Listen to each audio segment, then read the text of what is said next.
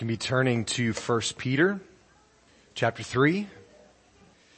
Last Sunday we looked at verses 10 through 16, which challenged us to not only be hearers of the word, but doers as well. And Peter quoted David to help us see the necessity of keeping our tongues from speaking evil and our feet from going and doing evil. Both David and Peter tell God's people to seek peace and pursue it. And I mentioned America's Funniest Home Videos and those kids who gobble up the candy as soon as their parents are gone. We're not to be like that.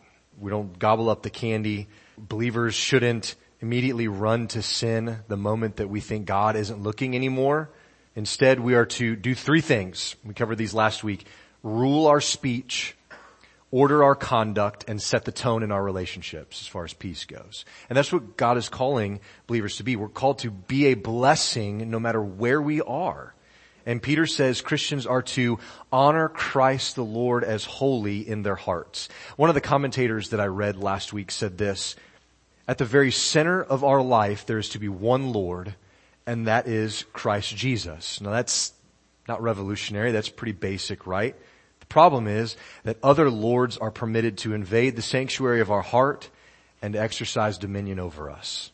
Our own selfish desires, the opinions of others, worldly wisdom, the pressure of circumstances in our lives, these and many other lords command us and we often turn away our allegiance from our one Lord in the process. And so instead, Peter says we are to honor Christ the Lord as holy in our hearts. And then he says, we're to always be ready for something.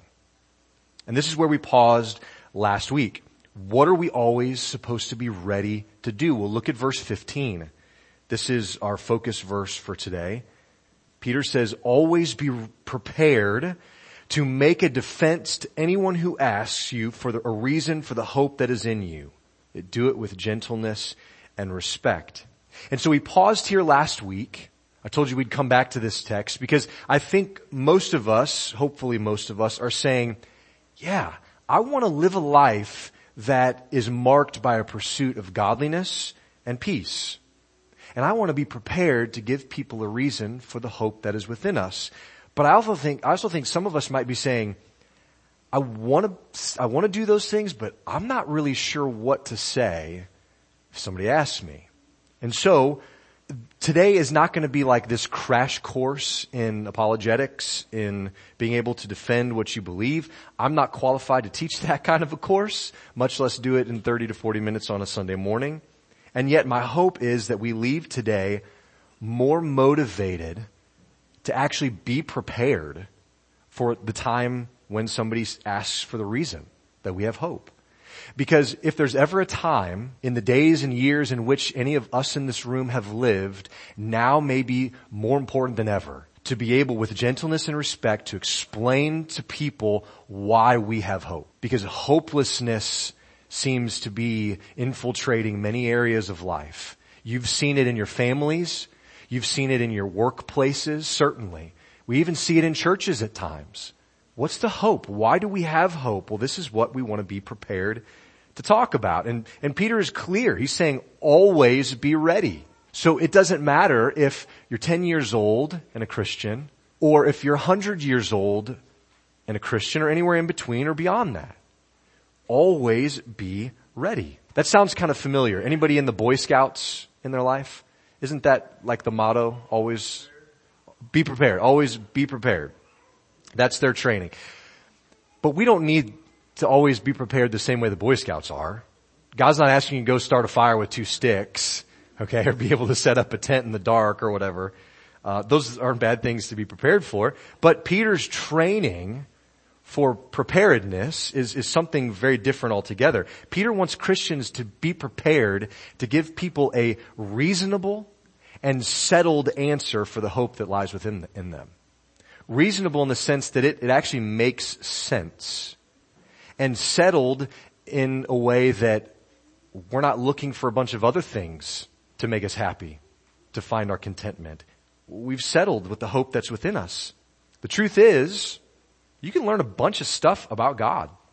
And you can know a lot of things about the Bible and even submitting to the rule of Christ and you can still live your life for yourself. What we understand with our mind up here isn't really what determines how we live. Think about that.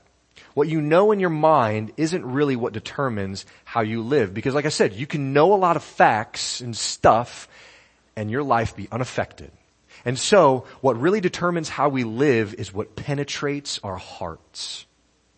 Is what gets down deep. What penetrates our heart is what we really believe. We'd call those our core beliefs, our core values even. And this is why I think Peter's saying the first thing we have to do here is honor Christ as Lord in our hearts. He doesn't say in the mind, but in the hearts. R.C. Sproul, who was uh, a great defender of the faith in his own right, he says that our heart cannot embrace what the mind finds unintelligible. So we, we, we need to understand that the heart and the mind have to kind of stand together in our convictions and in our readiness. Here's, here's what happens if the pendulum swings too far one way or the other. If we leave the mind out of the equation, if, if we check out in our brains when we come to church or listen to a talk, or really in any conversation, if we just click that off, well, now we're going to end up with a feelings-based Christianity that doesn't require any logical or real thought. If you're emotionally affected by what happened in the church service, it was good. If you're emotionally unaffected, then it was bad. That's what happens when we divorce the mind and the heart. But just as alarming, if the pendulum swings the whole other way, is we prioritize the mind at the expense of the heart and we say, well, if, if it makes logical sense, then I can embrace it. But if it doesn't make logical sense in my brain, if I can't prove it, then I have to reject it. So you can see the danger in both of those ways. So we can't divorce the mind and the heart. They have to be working together. Because truth be told, there are just some things in life that we cannot understand using the scientific method and empirical evidence. Did you know that science cannot explain everything? Maybe that's not news to you. Scientists still don't understand why you yawn or why when one person yawns, it makes other people want to yawn. They don't know why. I'm not going to yawn and test this, though that would be fun. Scientists don't even know why cats purr. Did you know that? They understand like how things work in that, but they don't fully understand why cat. Now those are silly examples. I don't think science can explain the ten plagues in Egypt in the Old Testament. I don't think science can explain Jesus miraculously healing people. Certainly it can't explain his resurrection from the dead. You can't use the scientific method and prove those things and explain those things. History validates those things, but science and logic can't explain them. So we can't bypass the mind for the heart or the heart for the mind. They work together. They stand together. But Peter is saying that we have to get something right at the start here one of these things, they're both like important. If we want to say 1A and 1B, but they're both vital, but you have to get honoring Christ the Lord in your heart right, or else the mind will never believe what you're seeing and hearing. If we want to be able to defend our faith, honoring Christ the Lord as holy in our heart has to be the top priority. Because you can know many things about God in the Bible and still not be devoted to God. And Conversely, you can be devoted to God and still not be ready to give a defense for the hope that's within you. And so we need to do both. Peter says we're supposed to be doing both. Honor Christ the Lord in your heart and be ready to give an answer. Be ready to give a defense. In fact, that's the Greek word that's used here. Defense or answer or reason. In the Greek, it's apologia. You may have heard that word before. From this we get the word apologetics we also get the word apology. Peter is not saying that we have to apologize to people for being a Christian. That's not what he's getting at. He's saying that Christians are to be prepared to give a defense of these things, a reasonable explanation. And we see Paul do this very thing in Athens. Right? In the book of Acts, he reasoned with the philosophers at the Areopagus. He entered into a conversation, a, a, to some degree philosophical conversation with them, an intellectual one to be sure. So Paul, we see evidence of that for sure in scripture. A little later in church history, after the disciples were off the scene, a Christian named Justin Martyr wrote a book called The Apologia. Literally, it was a defense against lies people were spreading about Christians in the Roman Empire. So here's here's what some of the things people were saying. Christians were being accused of, of being atheists because they, because they didn't worship the Roman gods or the emperor. And those were the, the deities in Rome in that day. And so they didn't worship those people, and so they were accused of, of being atheists. They were accused of treason for the same kind of reason, that they wouldn't worship the emperor. It was also said that Christians were cannibals because they would meet together alone and they would partake of someone's body and blood. And so they, it was being told that Christians were cannibals. And so Justin Martyr wrote this book in defense of what Christianity actually believed and practiced. And so he said, let me explain to you how we actually worship one God, the one true God, and that's why we don't worship the emperor. However, this one true God has told us to submit to the emperor's authority. And so we willingly do that and obey the, the law of the land here as instructed in scripture. And he also was able to explain what the Lord's Supper was all about, because that's what they were being accused of being cannibalists for. His goal in, was correcting misunderstandings and distortions of the Christian faith and belief system. So fast forward from, from Paul, the Areopagus, to Justin Martyr in the first century, and then uh, several hundred years later to Augustine. You guys may maybe heard that word, that name before. Augustine insisted that reason is part of the essential makeup of all human beings. Why? Because we are made in the image of God. And God is a logical, reasonable God, and therefore people are logical, reasonable beings. But reason itself, he said, is not enough to lead us to real, actual truth. The God who established truth, he's got to be the guy that leads us into the truth. He argued this. He said, we are as dependent on God's revelation for understanding the truths of science as the eyes are dependent on a source of light to see anything.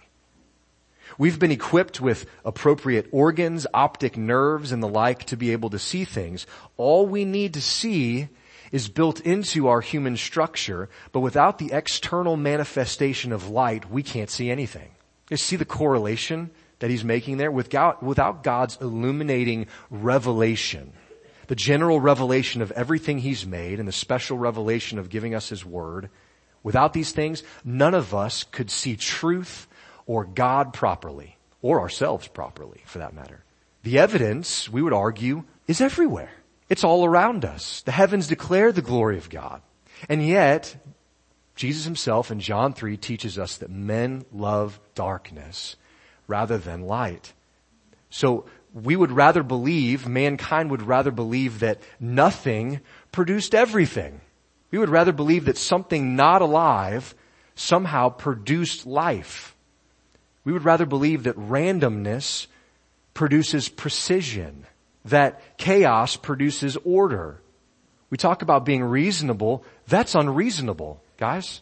That's ridiculous. And in, in, in fallen man's state, in, uh, we have a desire to push God away so much that we would take hold of those ridiculous ideas just so that we don't have to listen to God. Just so that we don't have to submit to the truth. There was an old Lutheran apologist named John Montgomery who used a story to illustrate these kinds of things. I want to read it to you. He tells a story of a man named Charlie whose wife tried to get him out of bed to go to work. Charlie would not get out of bed and he said this, I can't go to work today because I'm dead. His wife said, Charlie, that's the most ridiculous thing you've ever given to a, ridiculous excuse you've ever given to avoid work. You're perfectly well. Get out of bed and go to work. He continued to protest saying, I can't. I'm dead. No matter how Charlie's wife reasoned, she was unable to convince her husband that he was alive and well. So she called the doctor. The doctor came and he checked all his vital signs and he said, Charlie, you're alive. Now get out of bed and go to work. Charlie said, I'm sorry, doctor. Your instruments are wrong. I'm dead and I know it. The doctor thought about how to convince Charlie that he was alive. And finally he said, Charlie, When a person dies, the heart stops beating. And when the heart stops beating, it no longer pushes blood through the blood vessels. So dead people don't bleed. The doctor took Charlie to the coroner's office where he poked a little needle into a cadaver to prove to Charlie that dead people don't bleed. Afterward, the doctor said, now Charlie, do you believe me that dead people don't bleed? Charlie said, yeah, uh, you've proven it to me. The doctor said, okay, come here, Charlie, give me your finger. The doctor pricked Charlie's thumb with a pin and Charlie's thumb began to bleed. So what do you think now, Charlie? The doctor asked. Charlie looked at his bleeding thumb and said, well, I'll be. Dead men bleed after all.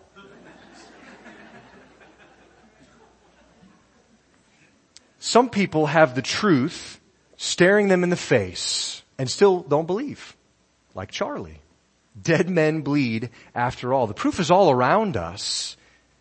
You may communicate really well the connection between uh, the proof of God and be very compelling, but because of the hardness of men's hearts, some people will not submit to the truth of God. R.C. Sproul believed that the evidence for the existence of God is so compelling that a person must intentionally opt for irrationality to, de- to deny his existence. And this is what our world has embraced.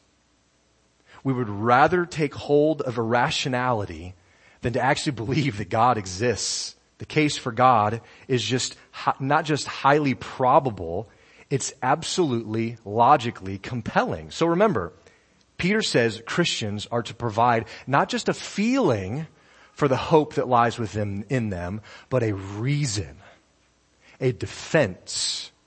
Now the word reason, a reason for the hope that's in you here is a Greek word, logos. Does that word sound familiar? That, that word means word. Logos means word. Peter uses the same word here that John uses at the beginning of his gospel. In John chapter 1, he says, in the beginning was the Logos, and, and the Word was with God, and the Word was God. It's, just, it's the same word. One of the translations of the word Logos is reason. What other word do you think comes from the Greek word Logos? Logic. Logic. When you became a Christian, you absolutely exercised faith. Okay, there are certain things about the Christian belief system that you don't have complete knowledge of and yet you still choose to believe. But just because you exercise faith doesn't mean that you leave your brain in the car when you come to church. It doesn't mean that you flip it off and we turn into all feelings based Christianity. Keep your mind engaged. R.C. Sproul says Christians are called to think, to think according to the Word of God to seek the mind of Christ and an understanding of the things set forth in sacred scripture. God gave it to us to be understood and we cannot understand it if we close our mind to the careful study of it. We would agree with R.C. Sproul here. We have to study the Word of God. And so here's the primary encouragement, challenge that I, I would give when we're talking about being prepared. It's not groundbreaking. It's not flashy. Here it is study your Bible. Maybe you were expecting something flashier, but I don't think there is a better reason, a better way for us to be prepared. If God primarily speaks to us through His Word, that's what Hebrews 1 and 2 Timothy 3 say, then we have to study it. And we have to study it carefully, with intention. 2 Timothy 3, 16 and 17 says, every bit of it is necessary. Every bit of it. Listen as I read, all scripture is breathed out by God and is profitable for teaching, for reproof, for correction, and for training in righteousness, that the man of God may be complete, equipped for every good work. Equipped for every good work. Always be ready. Something that I think will be helpful for us today as we kind of think through these things is to consider how Peter himself defended the faith. And there are four sermons of Peter that I just want to just touch on briefly. Turn in, the first one is going to be in Acts chapter 2. These are four situations that Peter found himself in where he gave a defense of the faith. 1 Peter chapter 2, 14 through 39. We're not going to read this whole thing. You can kind of glance through it as I'm talking. Pentecost was the day that this happened. It was a day on which really the church started. The Spirit came down on God's followers in an incredible way.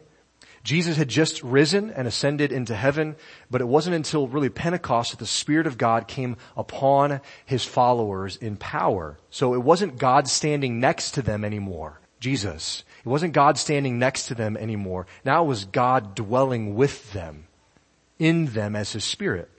So you probably know the story. Supernaturally, the disciples there, tongues of fire appeared above their heads and they began speaking in discernible languages that they had no right speaking in. They did not know these languages when they went there that day.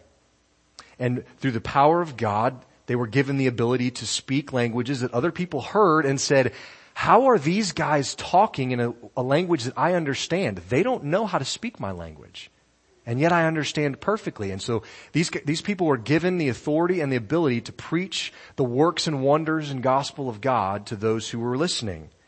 Many heard this and were perplexed, the Bible says. And some heard it, and you can guess what they said. They mocked them. Some people heard these disciples, these followers of God, speaking in other languages, and they said, look at these, look at these drunkards. They're full of wine. Don't listen to them. They're drunk. Verse 14 of Acts chapter 2 says, but Peter, in response to those accusations, those wrong accusations about God's people, Peter, standing with the eleven, lifted up his voice and addressed them. And you can read what he says. It's an incredible sermon. But I want us to remember something. This was all happening probably 10 days after Jesus had ascended and maybe 50 days since his resurrection. Remember what happened with Peter right before the resurrection. This was about a month and a half after Peter had denied Jesus three times. Like gotten mad when somebody said, aren't you the guy, one of the guys that was with Jesus? And Peter got angry and cursed and said, no, I don't know him. This is like a month and a half later. Christianity is being uh, told, told lies about and Peter is the guy who gets up to defend the faith. Peter's faith had been tested and he'd caved at one point but now, less than two months later, Peter is the first one to stand and make a defense for their faith. And in some kind of fulfillment of what Jesus says, God's church was being built through Peter. He stands up and he delivers this incredible sermon, really the first of its kind since Jesus was teaching. Peter's speaking here. I just want to point out th- three things from this sermon that Peter does. Look at verses 16 through 21. Peter quotes from the Old Testament, specifically from Joel. He's quoting from the Old Testament. Look at verses 22 through 24. Peter teaches about the very recent sacrificial death of Jesus on the cross. And then verses 25 through 36, Peter quotes David from the Old Testament. And he ties it together with current events in their day and other parts of the New Testament. So here's, here's some takeaways from Peter's first sermon here at Pentecost. Three things. Number one, Peter knew the Old Testament scriptures. Quoted them several times in this sermon. Number two, Peter knew Jesus really well. Thirdly, Peter was ready and willing to put his faith into action and to give a defense for the hope that was in him. Okay, move on to Acts chapter 3, verse 11. This is kind of another situation where Peter stands up. This is Peter's sermon in Solomon's portico. Peter and John were heading to the temple to pray one day, and they were stopped by a lame man who was asking them for money. Uh, Peter looks at this guy and he says, look at us. Do we look like we have any extra money to give you? But I have something better, he says. I don't have silver and gold, but what I have, I'm gonna give you. And he, he commands this guy to get up and walk, and guess what happens? The guy gets up and walks. And people who've seen this guy begging, lame, for years, they see him walking around and they're like, what has happened? Something is going on in our community. The bystanders are amazed. This guy is not just walking, but he's leaping, it says, and he's praising God. And people are taking notice. And so, so he and others, they run to the temple to join Peter and John and to see what happens. What, what's going to happen next? And so they get there and Peter addresses this big crowd and he uses really a similar format as before. Look at verse 12 and 21, 12 through 21 of Acts chapter 3. Peter's teaching again about the sacrificial death of Jesus on the cross and he's tying Jesus to God the Father and Creator. He calls him the author of life, whom they killed. Verse 22 through 26, Peter goes on to quote Moses in Deuteronomy chapter 18. He explains Jesus as God's servant who saves people from their sin. So it's a similar format as before. So the takeaways from that are, are really the same. Number one, Peter knew scripture. He quoted from the Old Testament, again, Deuteronomy 18. He knew the, the scriptures that were available to him at the time. He knew them well. Number two, Peter knew Jesus well. And again, similarly, number three, Peter was ready and willing to stand up and put his faith into action and give a defense for the hope that was, within, was, was within him. Okay, let's move to Acts chapter 4. This is a third sermon of Peter. He's standing before the high priest, Acts chapter 4 verse 8. Because of the commotion that happened with all those people running to Solomon's portico to hear what they had to say, Peter and John were annoying the high priests. It actually says they were annoyed. High priests, the Sadducees, they were annoyed at Peter and John and so the logical thing is, we'll just arrest them. They had them arrested. They were thrown in prison for the night. The next day they stood before Annas the high priest and his family and they asked them, said, by what power or what name do you do this? They asked Peter and John this. Can you imagine something incredible happening in your life and somebody coming to you and saying, how did, like, by what power did that happen? The door for the gospel is just swung open, right? And, and Peter, seeing this door swing open, he does the same thing he did before in his other two sermons. Look at verse 8 through 11. Being filled with the Spirit, it says, Peter preaches to them and he teaches them about the sacrificial death of Jesus on the cross. And he says Jesus is the only way by which you can be saved. Verse 12, Peter quotes from Psalm 118, teaching about Jesus being the cornerstone. We looked at that in our Psalm series. He says that Jesus is the stone that you guys rejected. The one, the guy that you rejected is now become the cornerstone. And so I think hopefully you're seeing a pattern here. Peter knew the Old Testament. He quoted from it again. He knew Jesus really well. He was ready and willing to stand and make a defense for the hope that was within him.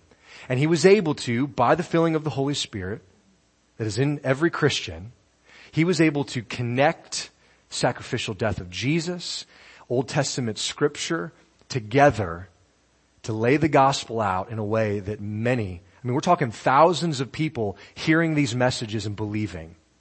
The church was exploding in these days. 3,000, 5,000. People are just coming to faith by the, the boldness of Peter here. One more sermon, Acts chapter 5, verse 29. Peter gets to stand before the same high priest again. So people inside Jerusalem, people outside Jerusalem are hearing what's going on. And they're coming to see. They're coming into town to see what's happening and to see what the disciples had to say. The high priest and the Sadducees now weren't just annoyed, they were jealous. They were mad that God's people were getting the attention and they were teaching in power and you, it was obvious stuff was happening, right? People are being healed. The church is exploding. Something's going on here that they have no control over and they're irritated and upset and jealous. And so they have them arrested again. This time they do it with a little bit of understanding of what the crowd is thinking. Like, okay, we're not going to drag them to prison this time because we're afraid of a rebellion. So we're just going to kind of quietly tr- take them to jail. So that's what happens. They're trying to intimidate them, keep them quiet. So they're in prison, and guess what happens? An angel shows up, tells them, go and preach the gospel at the temple. Go again. So they did. So they go and the next morning, they're preaching in the temple and the guards are like, they're looking in the cell and they're not there and the door's locked and they go to the high priest and they're like, we don't understand this. We don't know how it happened. But those guys that were in prison are preaching in the temple again. They're doing it again. And they're brought before the council and they're reprimanded and they're told, didn't we tell you not to preach in that name? Verse 30, Acts chapter 5. Peter mentions, he says, the God of our fathers. He's, he's referencing Old Testament teachings about God's covenant with his people, with Israel. Verse 30 through 32, Peter says, you guys killed Jesus. You're the ones. His death came by your hands and he's referencing Jesus' sacrificial death on the cross. And then verse 31, Peter says that God exalted Jesus at his right hand as leader, as savior. So the takeaways are the same, you guys. We see in all four of Peter's sermons where he stood up to defend the faith, he knew the scriptures well. In all of these things, we get no indication that Peter knew that these things were going to happen and that he had time to go home and prepare a sermon. Peter knew the scriptures really well. Just as important, Peter knew Jesus really well. He knew of his sacrificial death. He knew of his resurrection and he was ready and willing to put his faith into action to give a defense of the hope that was within him, even though he knew it would mean persecution. Even though he knew that he was going to be tossed in jail, possibly beaten, maybe even killed, and eventually he was for the faith. But I hope you saw the pattern here of all these things that went on with Peter. He was able to willingly and boldly explain the connection between Jesus and repentance. He's the only way between Jesus and eternal life. That was his hope that he got to defend and explain and reason with people in. And notice something here.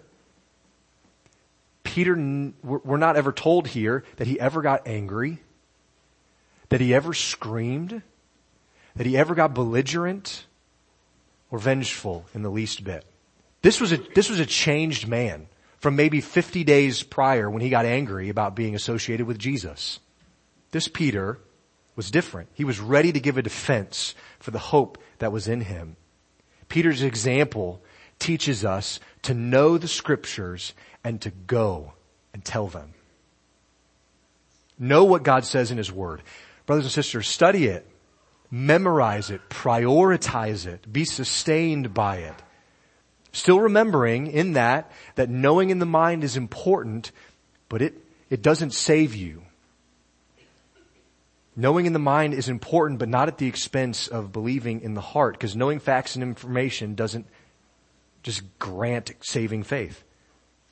So know what God says in His Word, but then be prepared to go and to give a logical, spirit-filled, grace-filled reason for why your hope is in Jesus Christ and not in the things of this world.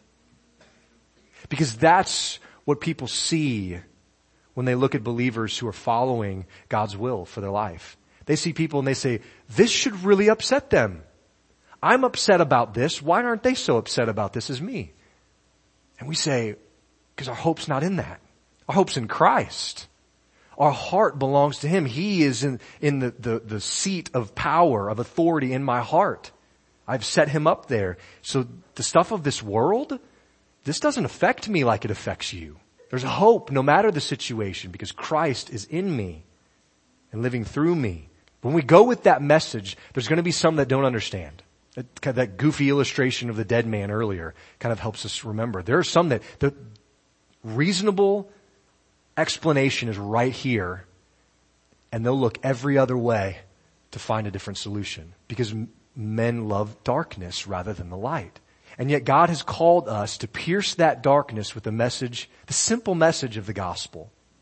The simple message. Some may even respond not just with indifference, maybe with anger, persecution, lies about us. The author of Acts in chapter 13 verse 48 says, as many as were appointed to eternal life will believe. And so that's part of the hope that we go with when we go recognizing the world is a dark place, but also recognizing that as we are faithful to go, to know and to go and share the gospel, that those who are appointed for eternal life believe as a result of hearing God's word and seeing God's life in his people. So here's Peter's advice to wrap it all up this morning. Here's Peter's advice. Sanctify Christ as Lord in your heart. Brothers and sisters, friends, that has to be top priority. If you have not sanctified Him in your heart, then there's no real hope in you. You're still hoping in other things. You're still hoping that you're good enough. Hoping that what you do pleases God. When in reality, God says there's a way that you can know. Know the hope is within you.